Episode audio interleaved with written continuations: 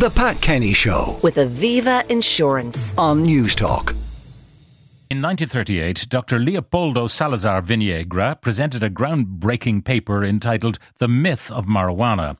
His radical approach was aimed at reshaping Mexico's drugs landscape and addressing the root causes of addiction and challenged the conventional wisdom, and it led to uh, the decriminalization of all drugs in Mexico. Then, the US's head of the Federal Bureau of Narcotics, a man called Harry Anslinger, worked to undermine Salazar's, Salazar Viniegra's approach, and this led to the repeal of those drug laws and the closing of the state-run morphine dispensary in Mexico. I'm joined now by someone advocating for the resurrection of this approach to drugs, Associate Professor of History at Arizona State University, Alexander Avina. Alexander, good morning. Good morning, Pat. Thank you for having me. Now, I want to read a statement from Dr. Leopoldo Salazar Viniegra, and he said, It is impossible to break up the traffic in drugs because of the corruption of the police and special agents, and also because of the wealth and political influence of some of the traffickers. Now, you might think, yeah, that's true, but who was he and when did he say it? So, Dr. Leopoldo Salazar Viniegra was a scientist and a doctor, a psychiatrist, who worked in Mexico in the 19, from the 1920s uh, well into the 1940s. Um, he was appointed uh, after having a, a very illustrious academic career and training. He returned to Mexico in the 1920s, worked at the National University. At the 1930s, he eventually was made head of the Federal Drug Addiction Hospital located within the National Psych- Psychiatry Hospital. Um, and there, he started to develop some really interesting ideas about the true sources of drug addiction um, and thinking about ways to uh, to challenge the then Mexican government's approach to drugs and drug addiction, which tended to be punitive and tended to focus on prison. Um, Dr. Salazar Viniegra started to identify ideas that focus more on harm reduction, the language that we use today, um, when we think about alternative methods to to drugs and yeah. uh, to dealing with drugs and drug addiction. Now, we tend to think of drug addiction and the drug problem as something from the late 20th uh, century, the 21st century. Uh, people might be surprised to to know that Mexico had a massive drugs problem back in the 1930s. Yeah, so this is the the issue of, of, of drugs and illicit drug and, and, illicit drug addiction goes well back into the late 19th, early 20th century, and there's been global efforts to control illicit drug trade, beginning with with opium in the early 20th century. So Mexico is uh, the site of the one of the world's first, if not the world's first, great social peasant revolutions of the 20th century. And during that revolution, you started to see the dispersal of or the spread of drug use, particularly marijuana use, away from the military barracks and the prisons uh, to become a more regular, commonplace uh, usage in particularly in urban society and, and in different Mexican cities. So in the 1920s, uh, the, the post-revolutionary Mexican government started to enact a series of really punitive, harsh anti-drug uh, criminalization efforts. Uh, they had they were tinged with racism. They had uh, a particular forms of eugenic thinking and logic that went into these laws that tended to target dark skinned working class uh, Mexican citizens. Um, by the time that opium gets outlawed in Mexico in the late 1920s, that also serves as an excuse to go after uh, the Chinese community, uh, nearly 30,000 people who lived in Mexico at the time. So, the, the, so Mexico, um, like other countries at the time, had to try to deal with the drug issue in a way that seems very similar to what we've witnessed in the latest iteration of a drug war of the last 20, 30 years, which was police, prisons, criminalization, and punitive measures. Now, this pioneering man, Dr. Viniegra, he came up with an idea which sounds very modern now to our ears uh, that harm reduction was the way, uh, methadone substitution for heroin, uh, controlling the quality and how people would access drugs effectively through the state. And not alone that, he persuaded the then government to come on side. Yeah, so he had he developed what uh, historian Benjamin Smith refers to as a dialectics of dope. Uh, Dr. Salazar Viniegra had some uh, essentially a Marxist approach to thinking about what causes drug addiction and the turn to drugs, and, and he started to focus on broader societal and structural factors that produce an individual's inclinations to use illicit drugs. Um, so he really started analyzing this issue from a broad societal structural factor and he started to see that he, he developed this really interesting theory that um, you know poor working class uh, drug uh, users were uh, the victims of a sort of double exploitation. Um, one at the hands of the state that that criminalized the use of drugs, but they were also being exploited by these drug traffickers who were charging really high prices for the illicit product that they were selling. So by the late 1930s, early 1940s, by that time, Dr. Salazar Viniegra was the drug czar, essentially the drug czar of, of, of the Mexican government during the President Lázaro Cárdenas administration. And he started to develop this idea that one, they should decriminalize all, if not most, drugs, and two, this idea of setting up a, a morphine state run dispensary to be sold at cheap, low prices to people who use drugs as a way to undercut the economic power of drug traffickers who control the trade in Mexico City in 1939 and 1940. And the government uh, was tending to go along with this new and novel approach, but then the Americans got involved. Yes.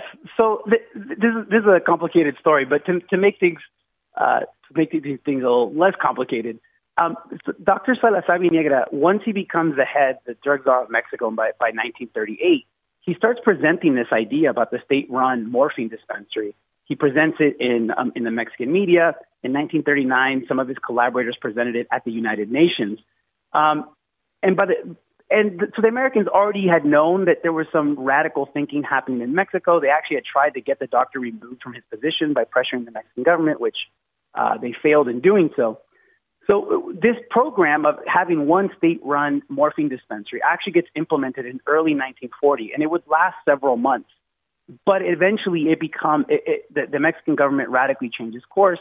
It cl- shutters the the, the the the morphine dispensary by the mid 1940s, and we now know that it was a result of essentially a form of blackmail uh, or um, pressure from the U.S. government, particularly the head of the Federal Bureau of Narcotics, a man, an infamous man by the name of Anslinger. And what he did was pressure the U.S. government to cut its sale of uh, legal med- medicinal morphine to Mexico. Mexico sourced most of its morphine, if not all, from the United States. So this drug, this American drug czar, Anslinger, convinced the, the United States government to cut the supply off to Mexico this caused massive shortages in Mexico. People in hospitals who needed morphine for other reasons could not get it. It created chaos. And that essentially forced the, the Mexican government to reverse course and to shut down Dr. Salazar Viniegra's radical experiment. Um, he interestingly later on would blame not the Americans per se, but he said it was a consequence of Mexico's disastrous electoral politics because 1940 was a presidential year. Um, and we also know now, thanks to the work of historians like Isaac Campos, that uh, Mexican diplomats also really failed to convince and to communicate these ideas to a global audience and not just focusing on trying to get the favor of the United States. Now, uh, one of the calculations that uh, is made is the cost of uh, the war on drugs, which he decided was not a war on drugs, rather a war on the poor. And if all of the money that is spent on trying to uh, detect the illegal importation of drugs and trying to track down the cartels and so on, if that was used just to directly help the poor rather than fight the drugs war, that it might be better for those uh, who might be tempted into addiction. Right. I think he was way ahead of his time in this regard. I think he, for one, recognizes you uh, correctly say that the war on drugs is essentially a war on poor people. And if we were able to use those resources in a different way, essentially, you know, to put it simply, to, to create a better society with jobs, with healthcare, healthcare, with housing, with everyone's basic needs being met, as opposed to waging a, a, a punitive war, militarized war on drugs with carceral solutions for, for people's decision to use drugs, you know, that would be a, a more humane, a more just way of approaching this issue, with the end goal being of creating a more fair, more just society. And I think he's, he was ahead of his time. I think the way that uh, those of us who advocate for harm reduction or and, and move away from police and, and militarized drug wars, um, you know, we've really learned a lot from the radical ideas of this of this Mexican doctor who was way ahead of his time in the late 1930s and the early 1940s. Essentially, he's asking us to think about how do we create a better society that then can mitigate or render useless people's decision to use illicit drugs as a form of a, as a colleague here of mine in Arizona would say, as a quick, Benjamin Fong, as a quick fix, as a quick fix to try to deal with broader structural political inequalities that are have become main, you know, uh, central to the way that these unjust societies run and operate today. And the idea uh, of maybe the farmers getting paid a proper wage to produce the crops that would uh, then be turned into, if you like, state sanctioned uh, drugs that would free them from the effects of, of the drug traffickers and the criminals. I, that would be that would be a very radical move, and there was there was at least in Mexico in the, in the 2010s, particularly when the current president of Mexico, Andrés Manuel López Obrador, was campaigning for president in 2018, there was this radical idea being discussed that um, opium poppy farmers, uh, the the people who up in the mountains of Mexico are growing the flowers that are then processed into uh, opium paste and heroin. Uh, there was this radical idea that what if we essentially what if these farmers started growing their product for the state and then the state could create some sort of national company that used these goods to produce morphine and other opiates that are deemed medically necessary for the people of Mexico instead of buying those drugs from transnational pharmaceutical corporations. Um, that would have been a, an extremely radical solution had it been implemented.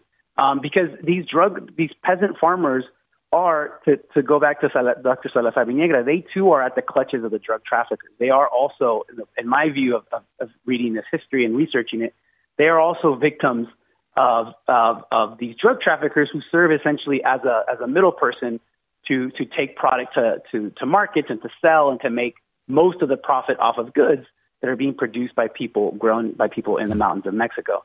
Uh, one of the one of the aside from very difficult political factors, something that, that really undercuts the solution is really the crash of the of the heroin market in Mexico and the United States by 2016, 2017, and the rise of fentanyl.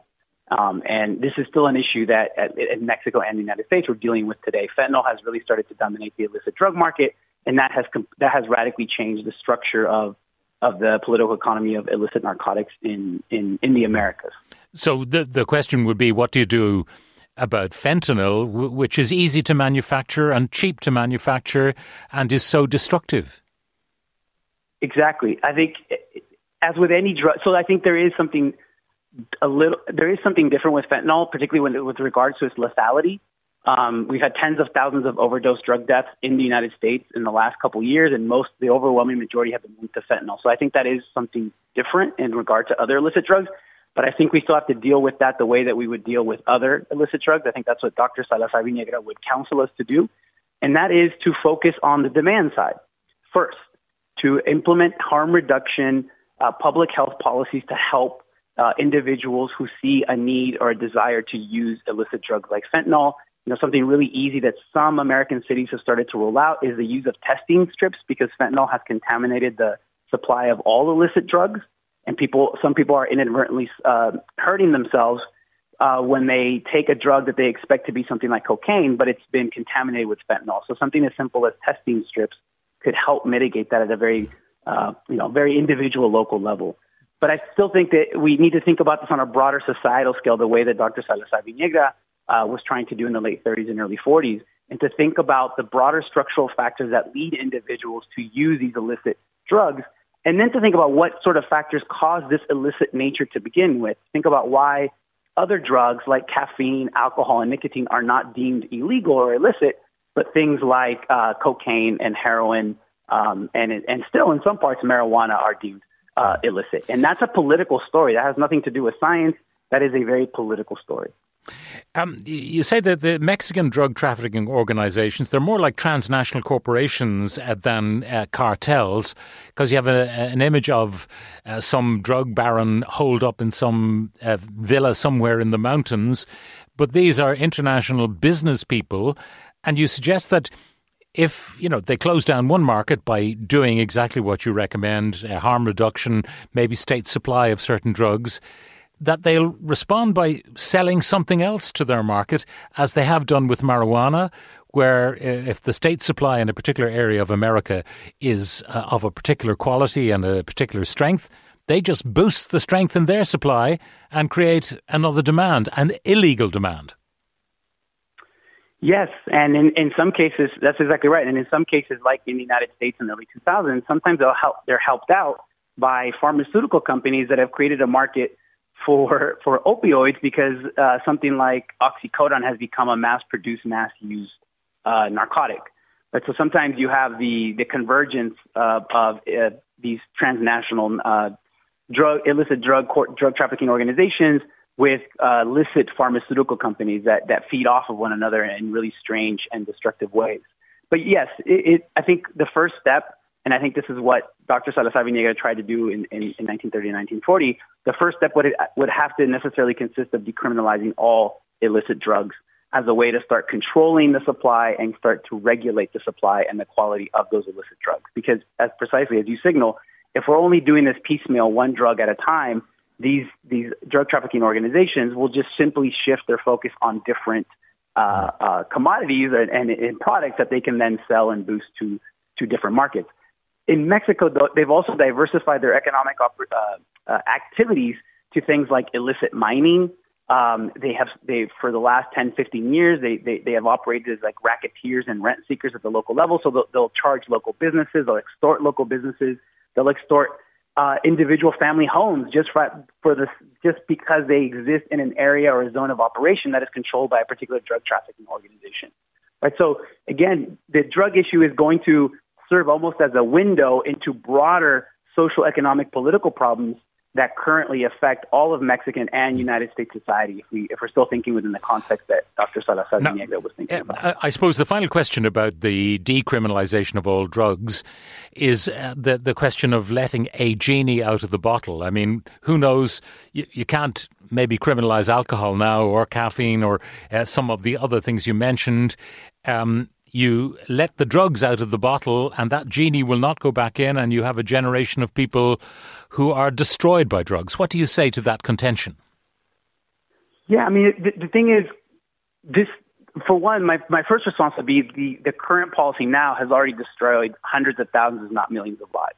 Right? So the war on drugs, at least the way it's been waged the last 40 years, regionally and globally, has been a massive failure and it has resulted in massive displacement, suffering, ecological catastrophe. So already, what has been doing, what has been done, has been a massive catastrophe for peoples around the world, particularly in the global south and um, you know street level dealers and, and users in, in the global north. Um, so I think, but it is a wager, right? And the wager would be, and this is Dr. Salazar Viniegra's wager, to decriminalize all drugs would allow states to control uh, to bring into the light, to control, to surveil, to monitor these once deemed illicit drugs as a way to kind of uh, wrap their arms around the problem, to speak metaphorically. But it's also the, the wager that if you improve society, if you reduce the inequalities, if you reduce the inaccessibility of, of, of, of jobs where people re- receive a, a, just return for their labor, labor if you, re- if you reduce essentially certain levels of exploitation and increase people's access to things like healthcare and housing, then perhaps that can also lead to a reduction in people's need to use some of these illicit drugs as a as a quick fix or as a way to deal with broader socioeconomic inequality. I mean, that's the big wager. Yeah. Finally, and, um, sorry. Finally, Alexander, you've been reading, I'm sure, about the drugs bust off the Irish coast, where it's estimated that the wholesale value of the cocaine seized on board the MV Matthew was uh, perhaps 500,000 euro, uh, closer to 600,000 million dollars. Um, what are the implications of that seizure? That's a massive seizure, and I think it's really interesting that this seizure occurred off the coast of Ireland. I know, you know, cocaine is is is cocaine is, has is saturate has saturated the the North American market, and this is why Europe has become such a site for cocaine uh, smuggling in the last five to ten years. But what's interesting to me is that usually you have these type of quote unquote motherships that are just full of uh, of drugs, and then you have little ships that take off from it and take drugs off in different directions in Europe. Usually, this is happening in places like Rotterdam or Antwerp. Um, so this is, I think, this particular incident that just occurred in Ireland is it, shows a couple of things. One, it shows a high degree of coordination amongst more than a, probably likely more than a dozen transnational drug trafficking organizations.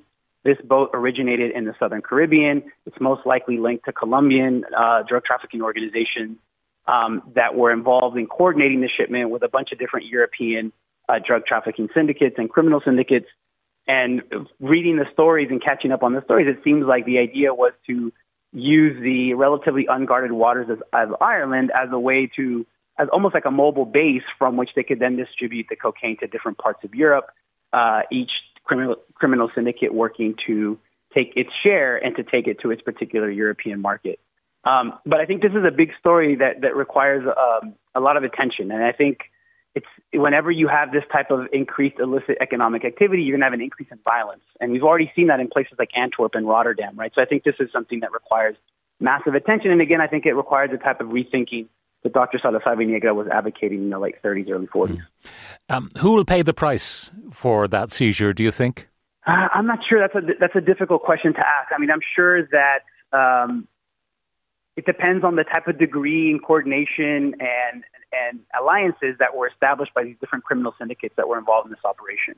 Um, so, you know, it, it, right now it, it's really hard to see who's going to pay the price. Um, and we'll see what happens. The, the, we'll start to see the fallout, I think, in the next month or so. All right, but uh, probably lives might be lost on foot of it.